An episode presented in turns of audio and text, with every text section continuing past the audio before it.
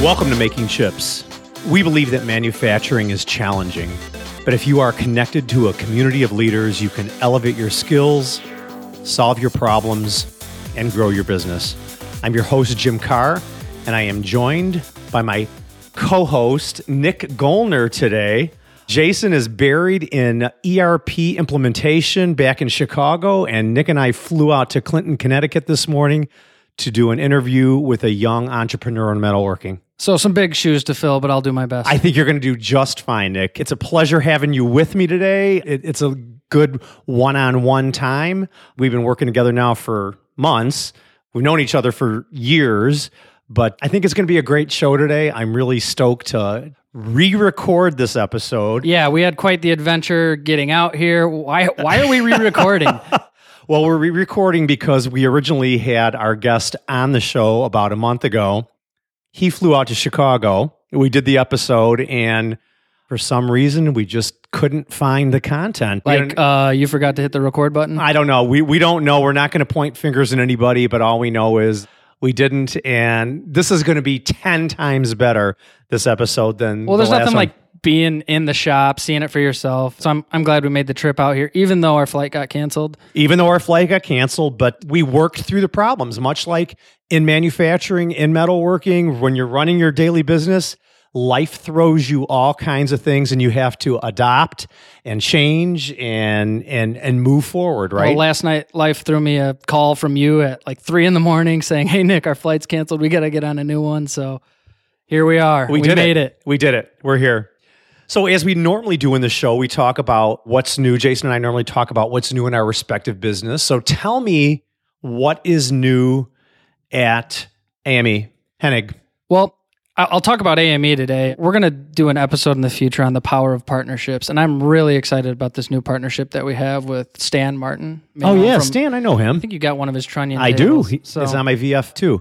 Yeah, we got this AMROK brand. It's all about work holding. There's a little hole in our portfolio in the trunnion category. And Stan is our new partner. And we're really excited to bring his stuff into our fold and see what we can do together. So, Yeah, they really have a unique work holding system. And what I like about their particular trunnion tables is the way that they integrate with the Haas brand, A, and the Haas rotary tables. I know if you go on their site, you just tell them what type of Haas model number you have, what type of rotary, like we have uh, HRT 210 and I think a 310 now. And he'll show you exactly through his website what trunnion table adapts to that particular rotary. exactly. You, you nailed it. The word is Yeah. integration. So- Integration. he's a machinist by trade. He understands exactly what they're trying to do. He's got all the relationships with the indexers. We just want to build on top of that with our with our work holding systems that go on the trunnion. So it's a perfect partnership, and I'm excited to talk about it in the future. Yeah. But what's new at Carr? Well, you know, Jason always makes fun of me. He doesn't make fun of me, but he always razzes me about not being a big reader, right? So I've been living in the podcast world now for four and a half years, and we've interviewed some really dynamic people, and I've learned a lot about reading and about Like how to read? what I miss. No, I, I mean, I know how to read. I know how to read. I, I definitely know how to read. It's just, I, I never really enjoyed it, but pushing myself out of my comfort zone, I've really implemented culture. Of course, Carr's a, we just won two awards a couple weeks ago. Thank you. The next step for us is integrating traction into Carr Machine and Tool. So we've been reading traction as my leadership team. There's four of us, and last week we we wrote our vision. We wrote we defined our 10 year, our three year, our one year, our 90 day and issues. And it, it has just been so impactful on, on the way I can see the business is going. And it really, it demonstrates that when you empower your employees, they really stand up and, and give it back. So Absolutely. And that's been a great book for us too, the traction book. And the whole EOS entrepreneurial operating system. I just I think it's it's really a lot of it's kind of self-explanatory or maybe common sense, but people don't do it. They don't reverse engineer success and they don't look much further past tomorrow. So what it forced we're we're going through the same thing and what it forced us to do is really take a look at like okay, if we're going to hit this 10-year vision, we got to break it down into a 3-year goal, a 1-year goal, 90-day targets, all the way down to what are you getting done this week? Absolutely, one hundred percent. And making chips is going through the same process as well. Absolutely. And fist bump to me because I just hit a rock the other day and I'm still glowing from the afterburn of hitting that rock. Yeah, it's it's exciting when It you lay out targets and you get them done. Oh my God. It's, It's like it's feeling. it's the best feeling. So yeah, and I know everybody on the team was happy that I, I hit that rock as well. You're a rock star, Jim. I, I I've always wanted to be a rock star. Now I'm a recording star, so that's okay. I'll take it. I'll take whatever I can. But manufacturing news, let's talk a little bit about that. What's what's new at the Boring Bar? So yeah, the Boring Bar is our newsletter. You can get that newsletter at makingchips.com. And what you'll get in the newsletter is you'll get uh, chip in contributors. They're the what is a chip in contributor? they're the Nick? leaders that we bring on. They can share their insight with us. They can publish it on our site, and then we can share it with Metalworking Is Nation. it somebody that owns a restaurant? It is not. No, not that kind of. So chips. what what kind of leader are they? Anyone who can equip and inspire the manufacturing leader Okay. is a good candidate for someone who could chip in on making chips. Okay. So actually, the youngest chip in contributor is is our guest today. It's Brandon Kane. All right. and he's telling his story about his entrepreneurial journey and why he and his father started this machine shop. Yeah. I've read it. It's awesome. The other piece of the Boring Bar is a, a three part series that I wrote on entrepreneurship in the manufacturing industry. We're about what four months into this thing, and everyone tells you, "Hey, don't start a business if you want an easy life," and they weren't kidding. It's not it's not easy. My dad always said if if it was easy, everybody would do it. Exactly. You just got to keep driving through, and you're going to have good weeks, bad weeks, bad months, good months, good years, bad years. And all I know is if if you continue to pursue and push through, things will change eventually, and it'll become positive once again. And the last piece of the boring bar is always the the manufacturing news, where we take some news from the manufacturing industry and we talk about it. This week's news is not necessarily just from the manufacturing industry; it's about startups and it's the statistics. Why did we pick that this week? Just because we're talking about startups here today, we're Yeah. talking about manufacturing startups, and these are the numbers that you need to know. So the article is from smallbiztrends.com. Can I read some of these statistics? Please. because I'm going to take the credit for finding this article. When I was doing my research for it, it was it was really sobering when I read some of the statistics about startups. And I'm just going to read them verbatim. And it says a 51% of owners of small businesses are 50 to 88 years old. 33% are 35 to 49, and only 16% are 35 years and under. 69% of US entrepreneurs start their business at home, which that, that was much like me. I don't know about your family. I don't think we started it at home. I, I don't think so. Mine was. Because uh, home was Germany for us. So we immigrated here and then we started the business here. Well, m- mine was my dad started the company, the machine shop in the two car garage of our residential home. It's always that that I was garage growing story. up. I was 12 years old and it just went to the next level. The next bullet point is according to the National Association of Small Businesses 2015 economic report, the majority of small businesses surveyed are S corporations, 42%, followed by LLCs, 23%. Yeah, see, these are the kind of things I Did you know that? I don't really I'm a C know. corp. I mean, I, I don't even I'm a remember small how we company, structured I'm a C- making chips. I know. I don't know why or how, and there's all sorts of things. You don't know what you But don't we're not know. accountants, right? Yeah, exactly. We're, we're So we're gonna forget manufacturers. about that. We know how to cut metal, right? Let's get into some of these failure rate statistics. Ugh, do we have to go there? Well, I think people It's need to go in sobering, man. sober minded. Yeah, Yeah. absolutely. So, a bit more than 50% of small businesses fail in the first four years. In fact, of all small businesses started in 2011, 4% made it to the second year, 3% made it to the third year, 9% made it to the fourth year, something about that fourth year, and 3% made it to the fifth year.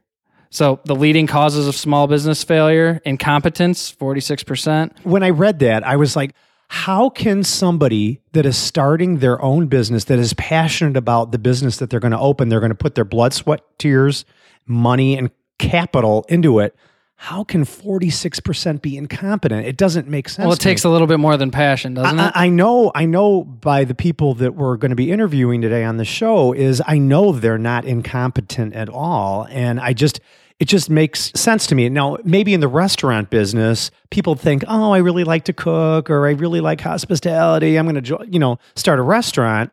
And it fails because they have absolutely no idea how hard it is, the hours, and what's involved. But definitely, I think in manufacturing, if you don't have the skill sets to start a manufacturing company, you better not start. Well, that's exactly it. So the the next biggest reason for failure is unbalanced experience or lack of managerial experience. I must have read that.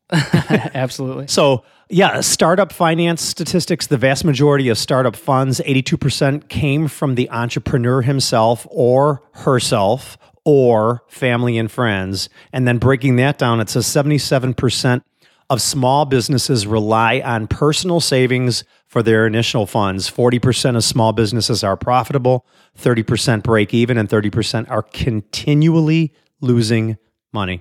Wow. Here's here's a great one. Having two founders rather than one significantly increases your odds of success as you'll raise 30% more money, have almost 3 times the user growth and are 19% less likely to scale prematurely. Yeah, 82% of businesses that fail do so because of cash flow problems. Exactly. Wow. In those articles I wrote about startups, it, it talks a lot about how there's these influencers who are like, oh, just start your business. And then eventually you can get these Lamborghinis that you see in the background. I don't know if anyone no. knows this Tai Lopez guy, but he drives me nuts.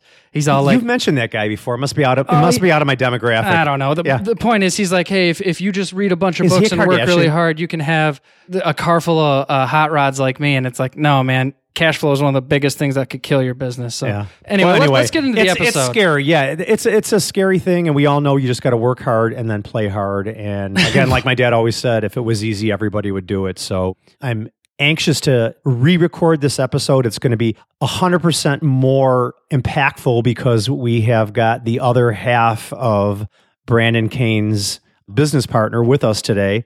And I'm sure he's going to really help us and the metalworking nation, quite frankly, answer the tough questions about starting a small manufacturing company. So, Nick, why don't you go ahead and uh, introduce and read the bio to our guest? So, today we're welcoming Brandon Kane, a young man starting out in our field. He's been operating as a small business owner in Clinton, Connecticut under the name Manufacturing Solutions. His father was an engineer in the manufacturing field and also an entrepreneur. Mike Kane has been through it all: machinist, CNC, engineer, R&D, all the way through to management and leadership at the VP level. So Brandon grew up learning a lot and being inspired by his dad. He went to a technical high school, and though he didn't even take a machining class, he started thinking about owning his own business during that time. He's making a name for himself, and as much as he's a role model for the new generation of metalworkers, he's also a humble person excited to learn from our community. Welcome, Brandon, back again. Thank you, guys. And Mike Kane, Mike, Mike's dad is here in the studio with us. It's a pleasure to have you here and hear your story and really embellish on what Brandon told us before about manufacturing solutions and and where you're going to go. We were at lunch today with Brandon and Nick and I and I said, you know, it really is a tight-knit community of people in manufacturing and we all really for the most part, we all want everyone else to be successful. And I want you to be as successful too. And I think it's all the part of the giving back process because my family's been in it for since 1978 too. And third generation is in the shop right now. And I wish you guys the best of success and luck along the way as well. So. When you talk about manufacturing solutions, you know, the name of your business, and when we talk about the biggest problem in manufacturing, I spend a lot of my time on the road traveling, and every single place I go has the same problem. We can't get young kids passionate about this. Our, we're having a hard time filling the machines with talented workforce. And so, Brandon, you kind of represent the solution to that problem. I first found you on Instagram, I think, and I was like, man, this is what the industry needs. Everywhere I go, they'd love to have three, four, five Brandons. So, anyway, let's let's dig in and, and talk a little bit about how your business came to be. Yeah, well, thanks for that, Nick. Yeah, I mean, I, I grew up, I went to a, a technical high school, but ironically didn't take a machining course there. My dad was really. I'm gonna I'm gonna stop it. What is a technical high school? What does that mean?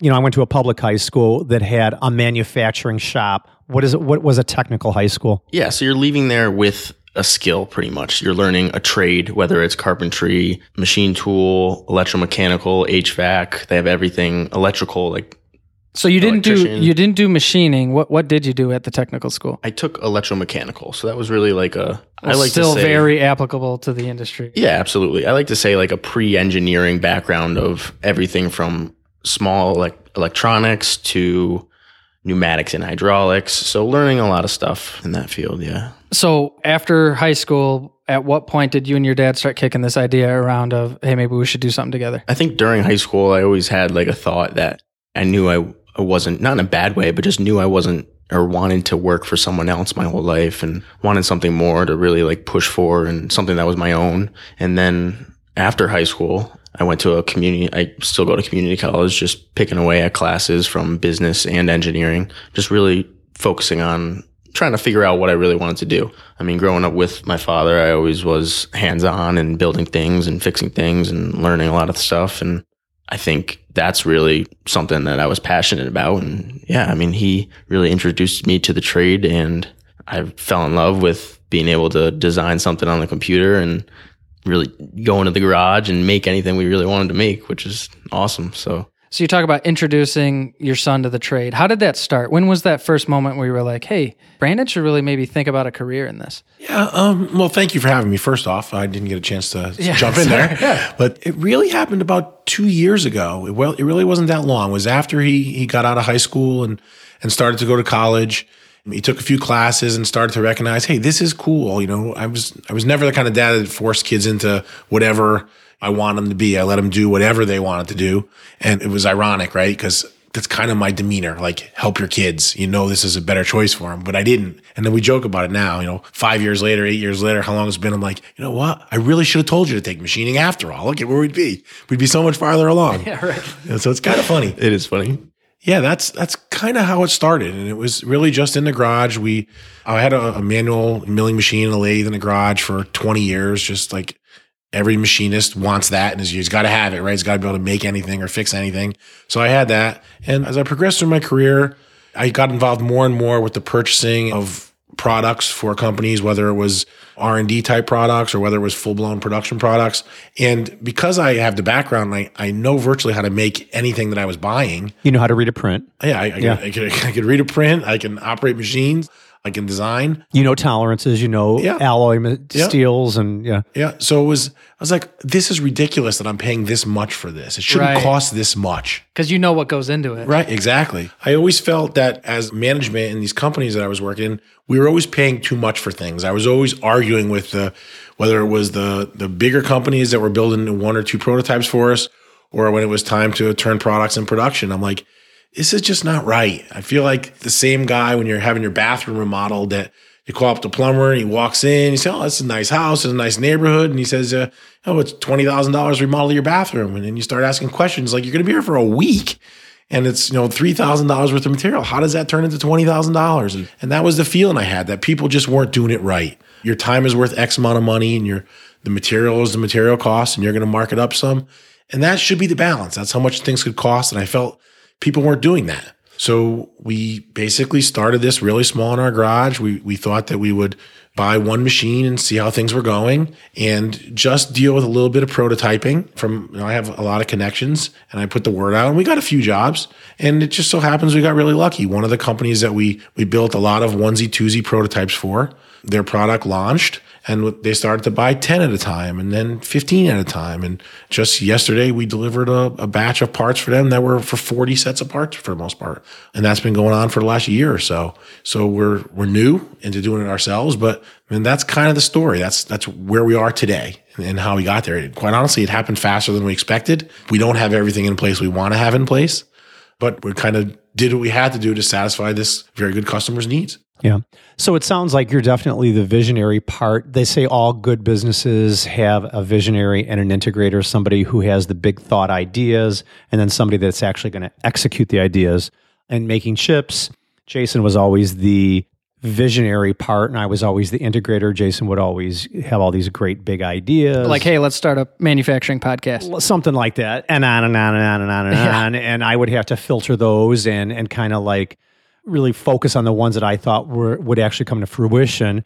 And then when Nick came on and the Making Chips marketing team came on, Nick more or less is the visionary on the marketing team, and Caleb is the integrator that works with Nick. So I think in all good, successful businesses, whether it's metalworking or restaurant businesses or or any other business that there's always two people one is a visionary one is an integrator and they can overlap a little bit but it certainly sounds like mike that you were the visionary. You were the impetus behind starting this business and really getting it kicked off and then brandon just came and said yeah you know let's do it he was the executor Yeah, Brandon certainly had to start somewhere, and start somewhere it's a lot easier to teach him machining and programming than it would be to teach him the business. You kind of got to learn the business as you do the business. 100% Just correct makes more sense to start him there, and, and as time goes on, he's going to do more and more of that until he's basically running the whole show by himself. You bet. So, Brandon, tell me about your CNC experience. So, you, you left your technical high school. You did not have any CNC experience. Your dad, being the visionary, said, I think we should do this. I think there's something here. You're a hands on guy. You get stuff done. You're, you think things through. You want to execute. So, when did you start taking CNC classes? Tell us a little bit about that.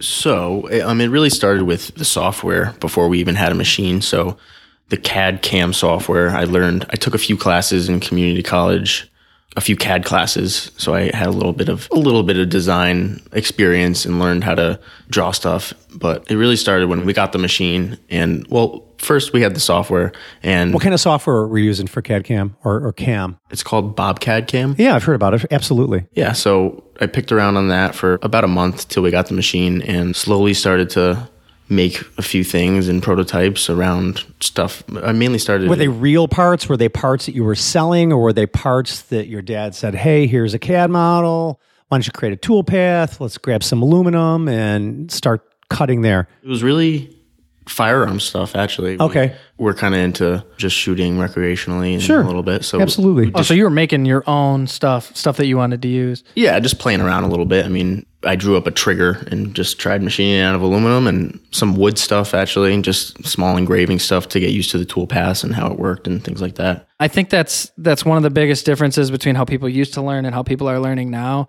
Is a lot of times people are learning on the software now.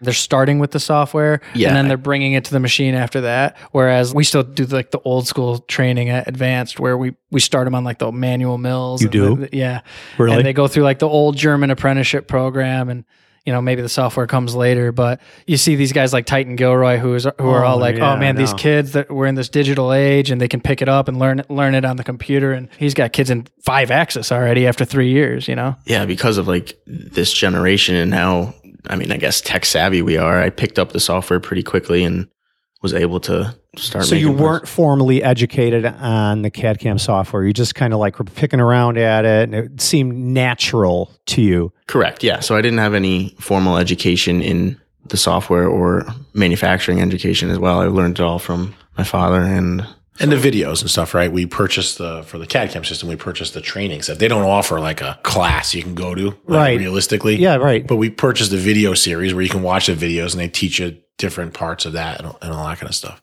I want to comment on that, on the, the what's different now than then and stuff. It's very interesting you do it like that, but really what's different is the industry.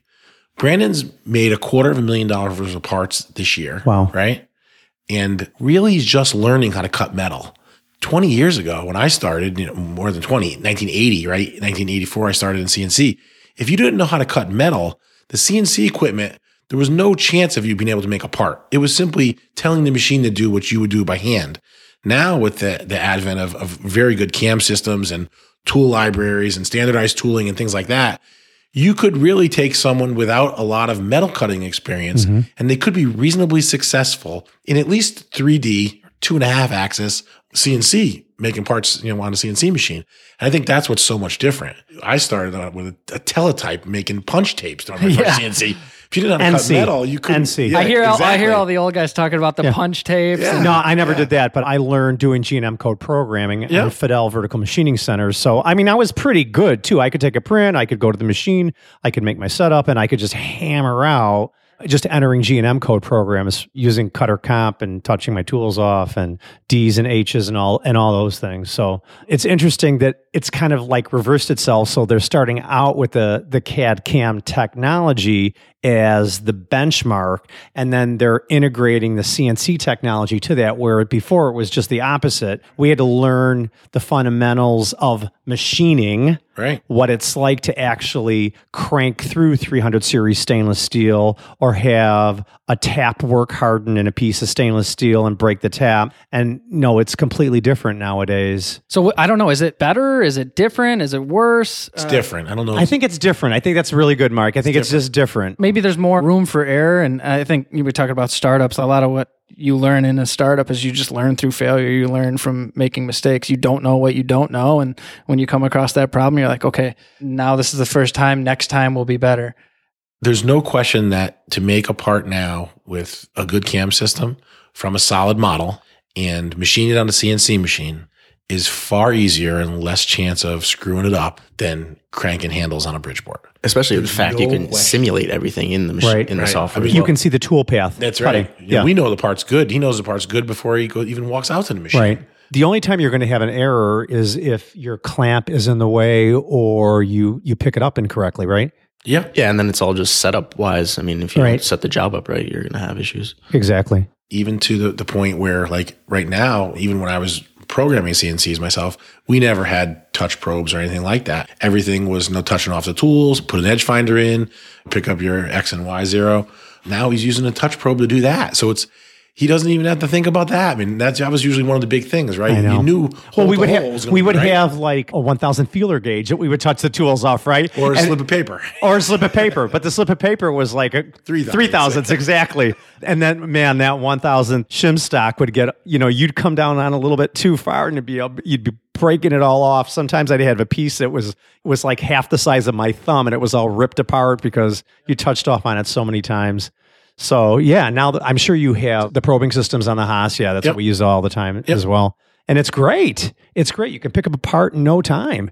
It's just it's so different. So is the downside that maybe you you don't get as much of the fundamentals as you would if you went through the traditional maybe training? Then? maybe Yeah, I, I think that's true. I mean, just based on the sheer number of parts, different parts he's made, if you had cranked handles and made at least one of those parts by hand for every one, we made, I think the last order was like 33 different parts. If you had made 33 different parts by hand, you would learn a lot more than just writing the program in a CAM system and running it in a CNCs. No question about that. Sure. So the learning curve is probably a lot longer for someone to, to go from, hey, I'm just entering the, this industry to being an expert. I find it hard to believe you, be, you really could become a metal cutting expert if you just did CNC.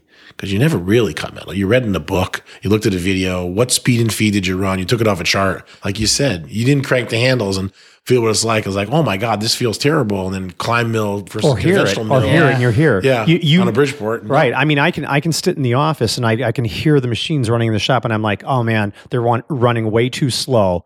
You know what I mean? Because I, I can hear that tool, or the fixturing is not rigid enough, and at the end, like, you know what I mean? That's the fundamental knowledge of having those skill sets. You know, that's something I hear everybody say is that hearing it, that uh, you know the sound lot. when it's a great cut. Yep. Well, it's just like when you golf. I'm not a huge golfer, but it's the same thing. When you hit that golf ball, man, right in the sweet and spot, it just like, pings. yeah. It, you know you hit it well. So yeah, we we talked a lot about you know the differences between how people would learn in the past, how people are learning now, and just how the industry's changed. But some things are constant. There's three functions to every business: operations, sales and marketing, and finance. So let's get into a little bit of the sales and marketing stuff.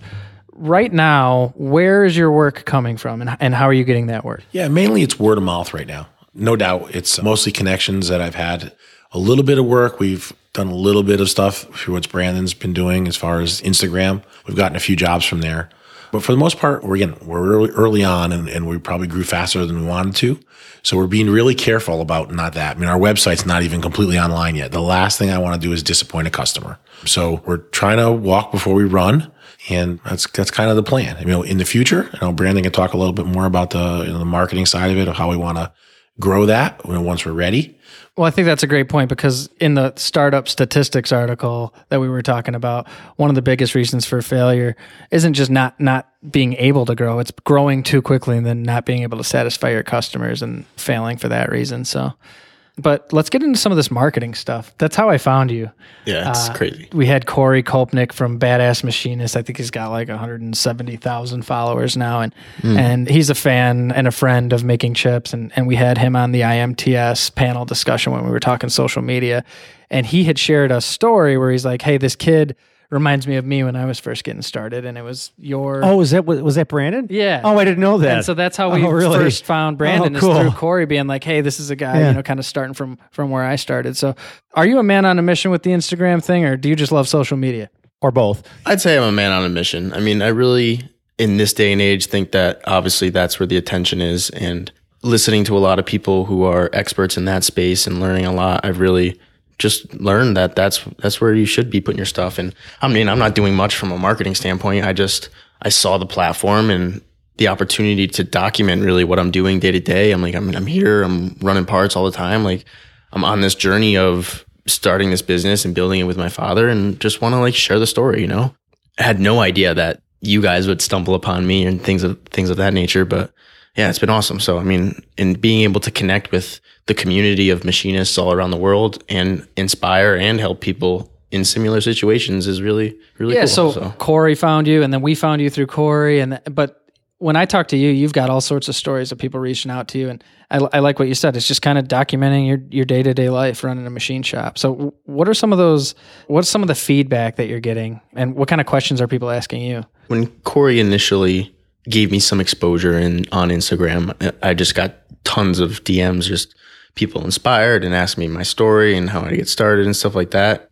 I'm just telling them like my journey and everything else, but also being able to connect with people in the manufacturing community, bouncing tips and ideas off each other and hey, like what what is your idea on how you would hold this part? And we're sending each other pictures back and forth and things like that. And then just eventually building connections with people where they're like, hey, we can't make this part right now. Can you just check this out for me quick and like see if you can make this for us? And Cool. So you know what was really unique, Mike? When he said that, we never had that platform. Think about it. Brandon just said he's got a job. He doesn't know how to hold it or he wants to amp up the efficiencies in his holding. So he puts a picture out of what he's doing and he has this entire platform community of resources that can instantly analyze that picture and in a matter of minutes get instant feedback for free about how you're going to able to hold it and machine it better. It's crazy. It is. It's awesome. Yeah, And he said free. I'm What a is little your jealous, budget? quite frankly. You know what I mean? Yeah, we'd have been going down to the Fotomat and getting a photo printed out and sending it, putting it in an envelope and sending it to somebody. right? Exactly. How else would you have done it, right? So, do you guys have any sort of marketing budget, or is it just all free social media stuff? yeah, I mean, it's word of mouth, like he said, and then just social media. I'm putting stuff out and people are, That's people awesome. are interested. So what what kind of benchmarking or or ro- what we call rocks, which are quarterly goals that you want to hit, are you doing anything formally like that? And would you like to share those with us? Yeah, believe it or not, this sounds really funny from from a business guy, but my goal is not really a financial one right now with the business. Right, right. I, yeah. My goal for the end of this year is to we want to have one full time employee other than Brandon, someone who can truly keep the machines running. And we have two CNCs now. I have a third one coming in probably within the next two three weeks, which will it's a different kind of CNC, so it'll open up a, another type of product line for us. We, you know, I didn't, I didn't tell you this yet, but we we kind of want to cater to prototyping things and making small production lots for people. I don't I don't think we're ever going to be. I don't think I ever really want to be competitive with when someone wants to make ten thousand of of a CNC machine part. I just don't think that's what I want to do. It's just not fun.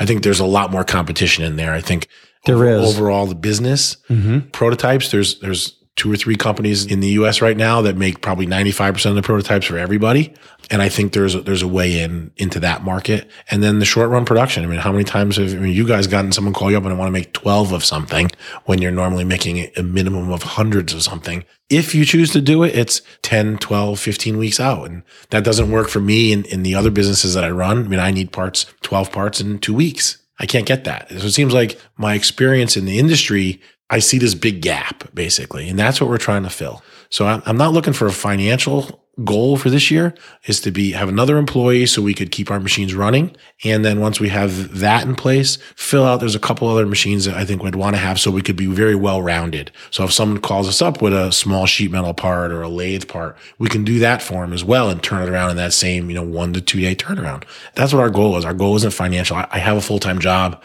I'm supporting this right now. The business although it does make money, doesn't need to make money right now. We need to get it to the point where it's all set up and ready to run. Then we can start advertising it and get the website up and running. And then that stuff should take care of itself. So your focus is getting your business into the position where you can position yourselves as this niche kind of prototype, small run shop. And that was one of my biggest questions. There's thousands of machine shops with a couple mills how are you going to differentiate from all those? So it's interesting that you have an answer to that. Yeah, like I said, I, I've quoted at least a thousand parts all over the country, relatively small quantities, small quantities in the last 10 years. No one wants that work. I've brought all the work that, that Brandon's doing right now, and this is about a third of it, to other shops to have quote. Some of them no quoted me. People I've known for 20 years, they just never returned a quote. It's just insane. And those same people I hear complain about how there's there's no work and there's no business. You got to do the work. You you got to want to do the work. And and I think a lot of people in these small shops are looking for the great job. Mean, Brandon just noticed on this run, like, wow, it's really easy to make good money when you're making 40 or something instead of one or something or two or something. Well, most people I've run into go to the go even farther than that. They want to set up and make a couple hundred or something. So they set the job up and it may run for a week or two weeks and they make 10 grand as opposed to, you know, setting up one or two jobs a day and making 500 bucks or a thousand bucks a job or 1500 bucks for the day. It just, I think it's a different mindset. And that's why I think things aren't really aligned with what people, what industry really needs. So you guys mentioned benchmarking and the vision is to hire a full-time employee. I don't know what the the skills gap is like here in clinton but i, I certainly know what it is like in the chicago area and it, it's probably the same but there's just no young skilled people that are entering the industry much like college graduates are entering in with marketing degrees or financial degrees. Do you see a skills gap in this industry? That's my first question yeah, absolutely. Yeah. There's, there's no one. I mean, funny story is a couple years ago, I called up the trade school that I graduated from, which was happened to be the same trade school Brandon graduated from.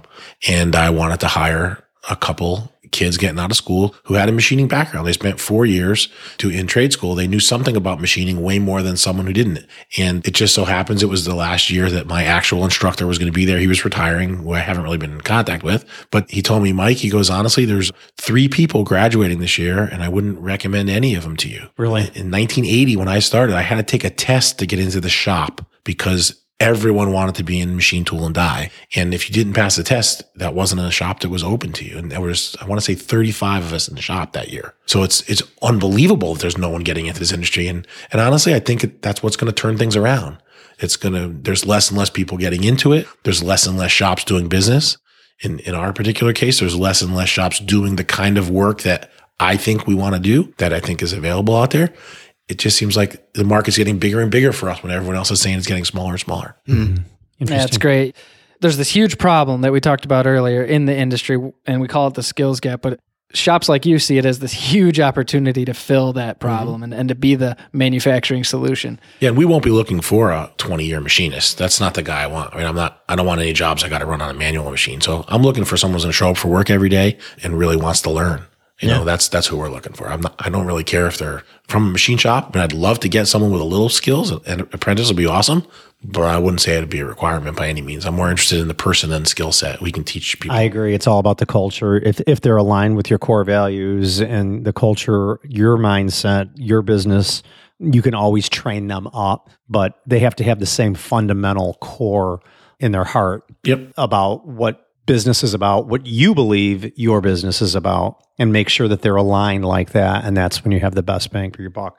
But where are you going to recruit these these young people from? Is there trade association? There, there's a obviously there's a technical school in the area. Where, where would you go about finding them? Yeah, I would start there. Um, the state of Connecticut actually does a pretty good job trying to build up their manufacturing base, even though it's getting worse and worse every year. They are trying. They're putting money into it. You can call a state and get um, lists of names of places where there are students. And there is, I want to say there's like five or six trade schools in Connecticut, which is quite a few for a relatively small state like this. So I would start with that path, the vocational trade schools. One of the things we've done at Advanced is we have probably the largest apprenticeship program in the area. And man, I just, I go back, like if we didn't start that program 10 years ago, we would be in You'd have no help. huge trouble.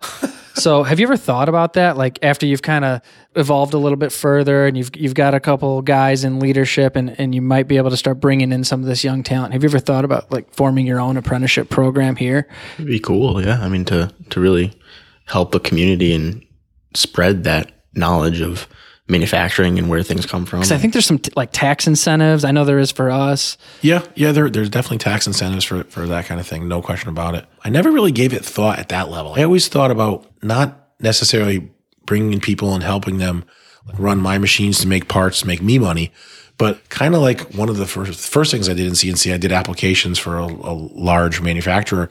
We did a lot of training. I brought people in and actually trained them. So even if we didn't make parts for a living, it'd be kind of cool to have a machine or two set up where you you bring them in, you just teach CNC, and teach metal cutting, almost like a school atmosphere, but obviously a short short stay type thing. Yeah, it's almost like a little revenue stream for you. You offer the training, and then if, if you find a great star student, you can hire them. Right? So I, I know we're getting about closing, where we're getting our, our time is just about up here, but I have a couple more questions that I think are really important to ask you. And I want to ask you both the same question. I'm going to start with Mike first. Where do you see manufacturing solutions a year from today? So 4 8 2020. What, what does it look like? Brandon and one other full time employee, fully functional CNC machining, lathes and mills, and uh, the ability to make reasonable prototypes in, in sheet metal. Oh, in sheet metal. Yeah. Okay. Interesting. Great vision. Brandon, what do you think? What, what, what does it look like for 8 2020? I mean, I like that idea. I also I like the idea of becoming a bigger influence on social media. I want to be able to help people that way too. Whether it's well, definitely help people in this field who have an itch to start their own thing and stuff like that and really just coach them through that hopefully as well as build this business and So when people are asking you for advice, it's inspiring you to want to put more out there. Then Yeah, absolutely. I mean, I, lo- I love helping people. I want to help people. And I think in turn will only help us as a business, as manufacturing solutions. And if we can be the place to have a very, have a successful machine shop that does great work and prototype work, as well as somewhere, like you said, that people can come to learn and go online to learn from our content as well. I think that'd be pretty cool. Awesome. Well, that's about it for this episode, this re record. I'm so glad we came out here today to meet Mike and get this highly functional episode up and on and, and to the airwaves. It's been an inspiration for me, and I really look forward to seeing where you guys are going to go a year from now. I wish you all the best of luck, and I, I really, uh, you know, I want the best for you guys. and keep posting that story, man. We'll be following. Appreciate it, guys. Thank you. Because you know why, Nick? You know what my dad always used to tell me? I think it's something like you know whether you're on the West Coast, the Midwest, or the East Coast. If you're not, making, chips, You're not making money. that's it, man. All right, bam. As always, thank you for listening to the MakingChips podcast. You need to increase the speed and feed of your business. If you're not elevating your manufacturing leadership, you're going to get left behind. The metalworking nation is committed to a new way to stay ahead of the competition. We have more content to help you make and elevate at makingchips.com. Gain access to exclusive content, as well as videos, blogs, show notes, and more resources designed to equip and inspire you. We'll see you next time.